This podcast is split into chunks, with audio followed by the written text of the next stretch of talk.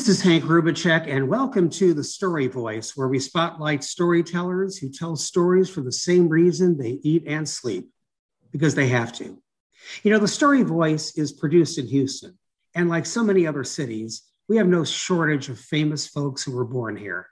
Beyonce, Lyle Lovett, Billy Gibbons, Shelley Duvall, Patrick Swayze, the Quaid brothers, Kenny Rogers, Renee Zellweger, and the list goes on.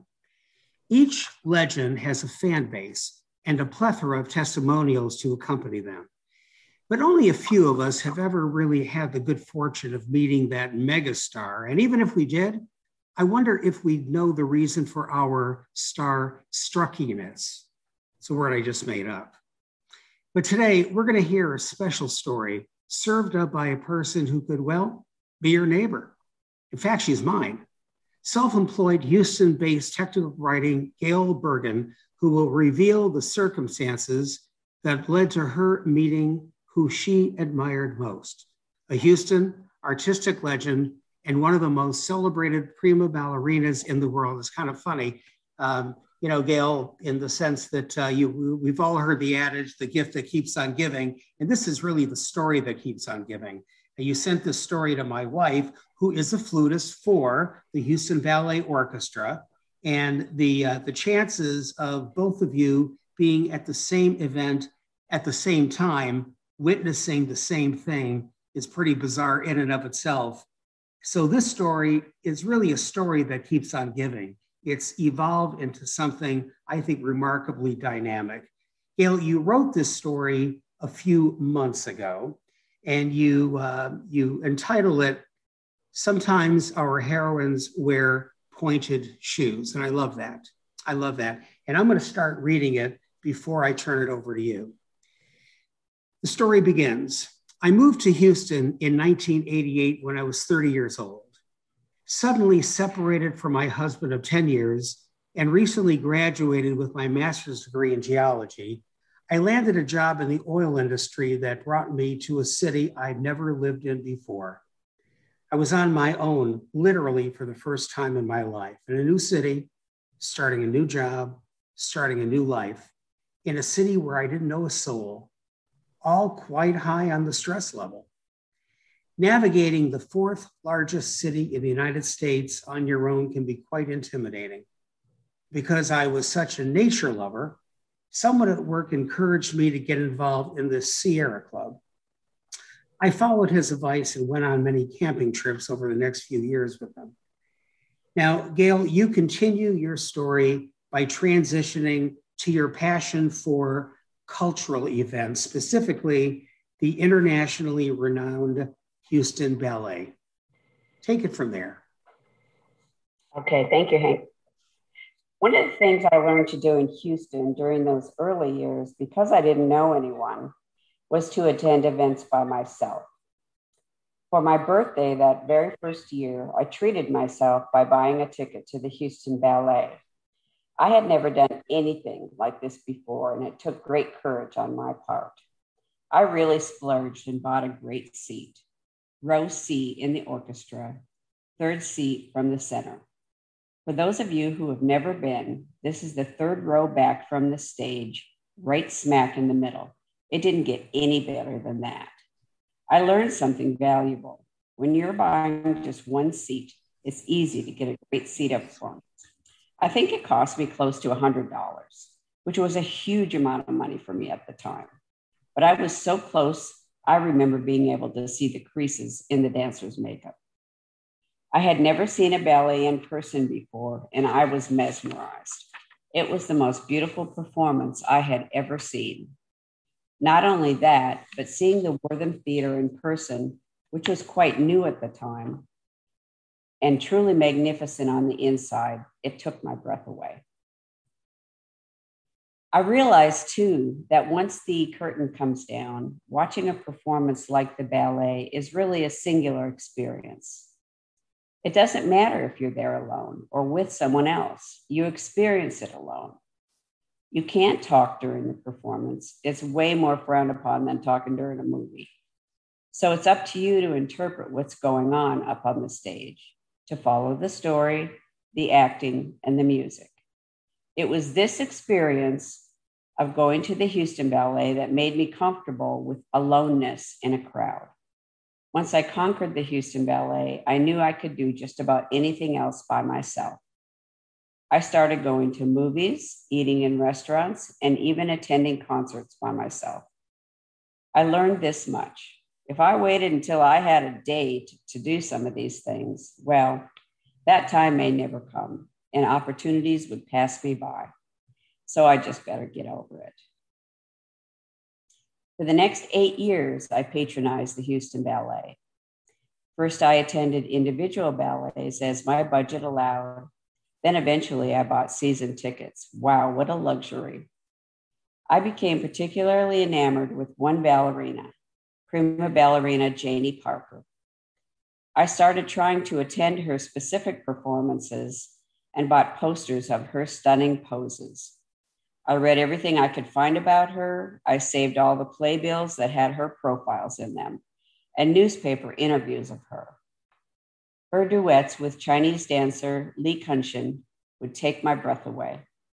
I was developing a bulletin board full of canceled Houston Ballet tickets, which I still have to this day. When I started dating Bill, whom I would eventually marry, I even talked him into attending a few ballets with me. Now, this was something that was a huge sacrifice for Bill, having no interest in the ballet whatsoever. This was short-lived as these things go, however. After we got married, I was back to attending solo. You know, I love when you talk about how ballet allowed you to feel comfortable being alone, because it's a multi-sensory experience. It's one of the few cultural events that really is.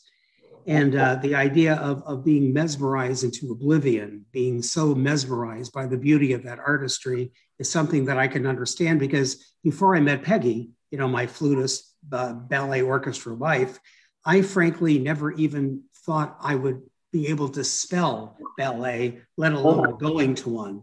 But I love it. I really did learn to love it. Gail, you know, attending the ballet alone seemed to heighten your sensitivity about Janie's own artistic challenges. And I think you offer some astonishing insights in the paragraphs to come.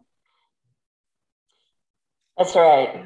Well, after 20 years of dancing with the Houston Ballet and many years previously elsewhere, I believe about 10 years previous to her coming to Houston, Janie Parker decided that the toll that her career had taken on her body was finally too great.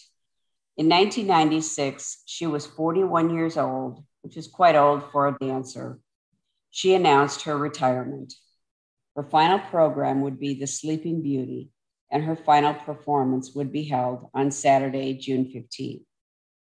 A few weeks before the final performance date, a big write-up in the Houston Chronicle profiled her career and the upcoming finale.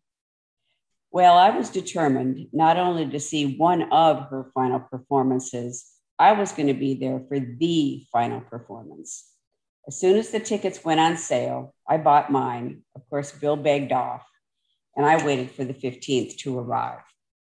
To be honest, I don't remember much about the performance other than I do remember that it was indeed The Sleeping Beauty. But I remember everything about what happened afterward. At the end of a ballet, the curtain calls are always really nice, as the dancers take their bows and the audience shows their appreciation, often with an enthusiastic standing ovation, if it is a traditional story ballet. I had a feeling that night might be special because it was Janie's last night. What I saw that night, however, I will never forget.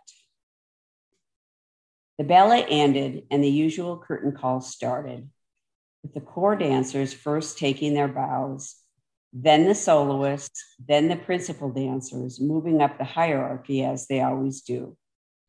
Of course, the audience was on their feet, and the place absolutely exploded when Janie came out.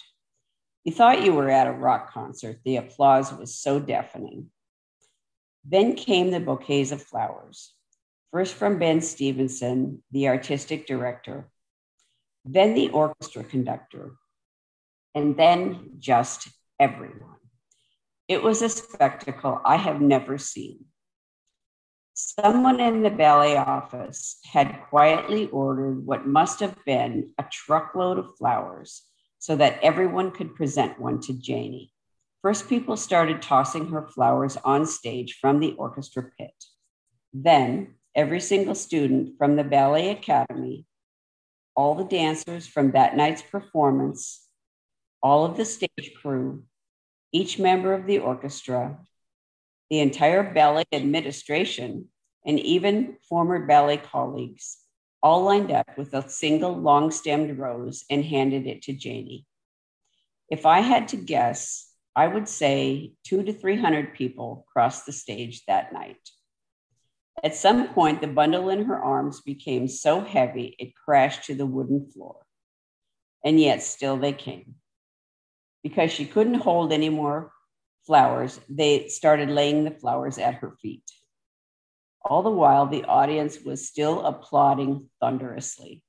This went on for nearly 30 minutes. We all stood gobsmacked, watching this spectacle unfold, clapping wildly and being ever so grateful that we were there to witness it and honor this person. When finally the last person crossed the stage, someone handed Janie a microphone. Amazingly, after all of that, she was still standing and could still speak. Amidst a sea of flowers that now covered the entire dance floor, she took the microphone and started out by saying, "I realize it's quite unusual for a ballerina to address audiences in this way." She thanked the Houston audiences for coming back year after year, thanked the Houston company and her Houston ballet colleagues, some of whom had been with the company as long as she had. Then she read a special tribute to Ben Stevenson, whom she called the most important person in my life for the past 20 years. It was hard to file out of the Wortham Theater that night and drive home in a cloud. After something like that, you really don't want the night to end. It was really hard to think about the Houston Ballet without her, or to realize we would never see her on stage again. When I finally arrived home, I raced into the house. I raced into the bedroom. I woke Bill up and said, "You are not going to believe what you missed tonight." And I tried to recount and tell him what I saw with enough detail and passion to get the impact of Janie's sending off across. I felt certain that the finale was going to be big news in the Houston Chronicle the next day. Wow, you know, everyone is a natural storyteller, Gail. I tell our subscribers this all the time, and you know, your story is an example of what I mean by this. Stories come from anywhere, any place, and everyone listening right now, want you to let us know what your stories are, and even if you'd like to be a guest, contact us on the Story Voice Facebook page, and I promise we're going to get back to you. This is Hank Roubicek, and you are enjoying, I hope, The Story Voice with my guest teller, Houston writer Gail Bergen. Gail, you are a very big newspaper reader. I want to say that because if any millennials are listening, I want them to know that newspapers exist. I just want them to know that. Hey, I made a living delivering those stupid things as a kid. It really exists. I just want everybody to know that they really does exist. Yeah. And I didn't have a remote either growing up. Well, the next day, Sunday, you tore open the paper and you searched for news of the event the night before, right?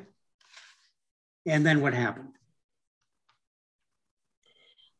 I did. Yes, I did. I understood that with press deadlines, I got home very late, and as I imagine everyone else did. So with press deadlines being what they were, you know, it might have gone too late for a full-fledged article in the paper. But I felt they should have been able to slip at least a photo in there of that amazing spectacle on the stage with Janie standing there surrounded by this sea of flowers. So I looked in the front page section, nothing. I looked in the lifestyle arts section, nothing, not even a mention. What was on the front page section of the Chronicle was a large photo and article about Michael Jordan and the Chicago Bulls, who were currently in the NBA Finals playing the Seattle Sonics, and they were facing a Game 6. Well, that was deflating. But again, I thought about deadlines and I thought, well, surely there will be something in Monday's paper. So then Monday's paper came. Front page section, nothing.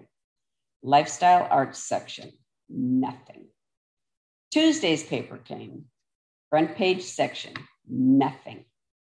Lifestyle arts section, finally, one small zoomed in photo of Janie on the stage holding the first bouquet she received from Ben Stevenson, her taking a curtsy, a caption of ballerina's farewell, and a single sentence underneath it. That was it. I flipped through the rest of the paper and found nothing else. I was stunned. And then I got mad. That very afternoon, I put aside my work and I sat down to write a letter to the Houston Chronicle editors. And what you said, in short, without offering specifics, is that you express your disappointment over the weak coverage of an artistic legend who was largely responsible for placing Houston smack in the center of cities with the virtual tapestry of fine arts excellence. Which any city could really envy. And exactly. What I'd like to summarize about that letter is simply that I emphasized, you know, this was 1996, and just a year earlier, the Houston Rockets had won their second NBA championship. Right. That was 1995, and saw how the Chronicle handled it. They were all over that. It was front page splashy news and special sections printed and player profiles and everything. And then I saw how they handled this. And Janie had been with the Houston Ballet for 20 years, and they never do you see a sports figure stay with a sports team in a city for that long. Never. It never happens. And I just felt that the coverage of public figures in a city was so imbalanced for this newspaper. And I understand that fine arts don't bring in the amount of money into a city that sports do. So I get that. But I just felt like the treatment that she got versus the treatment of the sports teams in the city was so unfair and so imbalanced. And so my parting shot to the newspaper was basically, you know, if this had been Hakeem Olajuwon's retirement party, I would be willing to bet that it would have been front page news. And shame on you, Houston Chronicle. Shame on you. Yeah. And so I wrote that letter, I faxed it off to the Chronicle, and got it off my chest and went back to work. Yeah, well, unfortunately, that imbalance still exists. It really does. Yes. You know, the good news is that it exists less so in Houston than it does many other cities, and we're fortunate because of that, but it still exists. But then, and that gave you a real shot in the arm, and you were happy for all of that for the next few hours. And then the phone rang. All right, I want to pick it up. Then they wrote it, basically. Yeah. They printed it. And then the phone rang, and you picked it up. Hello, this is Gail. This is Gail Bergen. Yes, who is this, please? Gail, this is Janie Parker. Okay, I love this. I'm gonna take it from here, and I'm gonna get back to you in a minute. I about fell out of my chair. This is not. Yes, this is Janie Parker. Gail, my sisters, has just shown me the letter that you wrote to the Chronicle, and I just had to call you to thank you so much for such a heartfelt letter of support. I can't tell you what this means to me, that a member of a community would do something like this. We've all been scrambling all morning trying to find out who you were. Is she a member of the board, one of our trustees, one of our big donors? Who is this person? And when we wouldn't find your name on any of the lists, we did a search on the internet and your website immediately came up. You've got a small business of your own. You're a technical person of some sort, an editor or writer or something like that. Well, clearly you're a writer. and she laughed. I was just flabbergasted, trying to process that I was talking to Janie herself, that someone in her family had seen my letter in the paper, and in this quick reaction, just a few hours later, found my number and called me, and here I am speaking to her in person. I tried to explain as quickly as I could how I'd followed her career for so many years, and I'd been there the night that she was so mad that she didn't get her due and felt compelled to have my say in that matter. So I wrote the letter, but I never dreamed they would print it. So it was all a big surprise to me. And then came the biggest shocker of all. She said, well, I really want to thank you for this in a special way. I'm getting married this Saturday, and I want to invite you to the wedding. And I said, no way. Shockwaves were going through me at this point. And she said, yes, I really want to do this. I want to meet you, and I feel this is the best way. If you'll give me your address, my sister will come over there with an invitation so you won't feel like a gatecrasher. And I really hope that you can make it. Are you married? If so, please bring your husband. It would be an honor to have you both attend. Wow. Gail, what happened next? Well, after that, I don't really remember the rest of the conversation. My head was just spinning. After we got off the phone, another series of, I called my friends, I called my husband, and it was just a series of, oh my God, and can you believe it? And God, she really is so nice. I must have given her my address during that conversation, because the next day her sister, Millie Sue, did indeed come by and hand me an invitation, as well as a sweet thank you note from Janie, both of which I still have in my scrapbook. Millie Sue said that even though Janie has been on stage for more than 30 years, this wedding will be the performance of her life.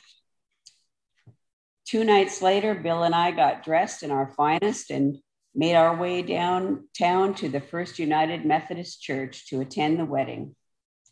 Of course, the wedding was beautiful, and we were also invited to attend the reception, which is where my only hope of meeting Janie in person was. When we arrived at the reception, I was quite surprised to see someone there that I recognized, a woman I had volunteered with in the Sierra Club a few years earlier on a fundraiser. We spotted each other and waved and moved together to say hello. And how do you know Janie and Dennis? Well, I got a little embarrassed, and I was like, well, I really don't know them actually, and told her the story of how and why we were there, and she was quite amazed. She invited us to sit with her and her husband at their table and spend the reception together, and I was pretty grateful for that because, of course, we didn't know anybody there. When she realized Janie and I hadn't met yet, she said, come on, I'll introduce you. Apparently, they had been old friends for years. So we got up and went across to the dance floor to where Janie was talking to a group of people.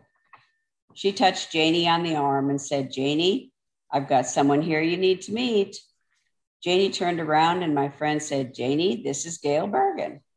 Her eyes lit up and she gave me the biggest hug and dragged me over to her sister and mother and new husband and introduced me all around like I was the celebrity. And then, of course, she quoted my line from the letter to the editor about Hakeem Olajuwon, and they were laughing and joking about that. So apparently that was the favorite line from the letter, and the one that was the most memorable and the one that hit home with everybody. So I talked with them for a few minutes and thanked them again for inviting me to the wedding and including me in on that event. Our interactions didn't last too long though, because, you know, the bride's time at a reception is always at a premium. But she made me feel honored on that day. Once again, it struck me that the grace she showed to a total stranger on a day that was to be her day was extraordinary. True character comes through in times like these. Brides have been conditioned from time immemorial to be totally selfish, This is your day. This is your moment. You can have whatever you want. And nothing and no one else matters. That she could step outside that paradigm and honor someone else showed me a depth of character that was so admirable and so humbling. And it made me regret not a single moment or a single dime I'd ever spent watching her dance. A little while later, the band fired up and the dancing started, interspersed with all the silly things you see at wedding receptions. Throwing of the bride's garter, throwing the bride's bouquet, feeding each other cake, and all the rest. Bill and I danced a few times, but mostly we enjoyed watching the ballet company let their hair down at a casual event, getting crazy on the dance floor, laughing and drinking and talking and just having a good time. Bill asked me at one point, "How do you know which ladies are the dancers?" Because of course I recognized them, but he didn't. I replied, "Just look for the ones who have baseballs where their calves should be." We left early, but I came away with a new definition of class. As I write this 25 years later, I still remember. Wow, and why wouldn't you? Yeah. Gail, there are so many messages in this very beautiful, memorable story, but if there was one lesson that you consider to be a must-have for our listeners, what would that be? I think, this spans a lot of years, starting with when I first moved to Houston until this happened. And I grew a lot during that time. But I think the thing that sticks with me most in this is that if you have an impulse or an instinct to do something either nice for someone or something where you feel something is wrong and needs to be corrected, to follow that instinct and to follow that impulse. And, what I mean by that is I saw what I felt was something that was unfair, that she was being unfairly treated or didn't get her due by the local newspaper. I saw an imbalance that, there were two public figures here or two public entities and one got a lot of notoriety in the paper. And then there was this other public figure that was just being very perfunctorily treated in the paper. And then there was me. And in the greater scheme of things, who was I? I was a speck. I was just an individual in the fourth largest city in Houston. And who cares what I think? I'm just an individual. What impact can I make? Who cares, what my opinion is? But still, I felt like I had to have my say. And I had no idea whether my letter to the editor would even be read at the Chronicle. I had no idea how many of those letters they get on any given day and whether anyone would even read it. But I felt like it was the only thing I knew to do. Yeah, so, it was generosity of time and heart, Gail, and you asserted yourself very thoughtfully. You said what you thought was right. But then on the flip side of that, then Janie's family read the letter in the newspaper, and it could have gone two ways. They could have said, "Oh, isn't that nice?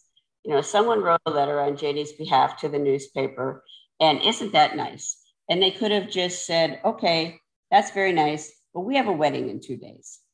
And having been married before, as you have, you know what it feels like to have a wedding coming up in 2 days and how crazy busy that time is. And they've very easily put it out of their mind, and we've got a ton of things to do and blah, blah, blah. But no, they stopped what they were doing and hunted for my name on donor lists, trustee lists, et cetera, et cetera. And when they didn't find my name there, they went to the internet and they found me there and found my number. And she called me up to personally say thank you. And it could have ended there, but no, she invited me to a private family event to even more personally say thank you. And I have to tell you, even now, it flabbergasts me that she did that. It really absolutely flabbergasts me that she did that. So there again, Janie followed an impulse or an instinct to do something so incredibly nice for a complete stranger. Yeah. that's the takeaway that I have. And I think that's beautifully put, very eloquently put. And, you know, Gail, something, just kind of go with me here for a moment. It's also a process of getting rid of a script. You know, our lives become a script. I have a wedding coming up, therefore I must do this. And even though that was a really nice gesture by this virtual stranger, maybe I'll respond to her later. Maybe I won't. After I get back from the honeymoon.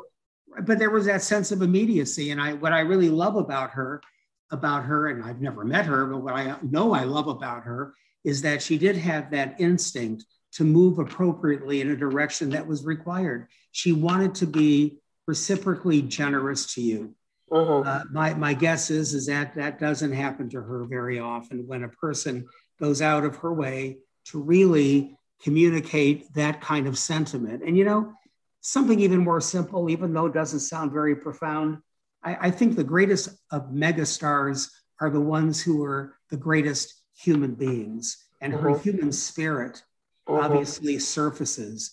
And you've got to love that. We want to let our subscribers know that if you want to read the entire story, you can do it on Gail's blog. She has a short story nonfiction blog. Tell us the blog. Okay. It's www.gailsstory.com, and that's GAILSSTORY.com. Excellent. Very well worth it. And also, you'll see a very sweet photo of you and Janie. That was taken, let's just say a couple years ago, but it was a great photo. I love that photo. Just a few. Great photo. I still have blonde hair in that photo. Gail, this was a lot of fun. It was a lot of fun. And I wanted to thank you, Gail Bergen, for the kind sentiments that prove that human stories told well, as was this one, stretch the boundaries of the human heart. And thank you to our subscribers for listening to The Story Voice, where we spotlight everyday storytellers who take us on astonishing journeys before returning us safely to the present. This is Hank Roubicek reminding us that although every story may not have a happy ending, it doesn't mean that it's ever too late to live happily ever after. Peace.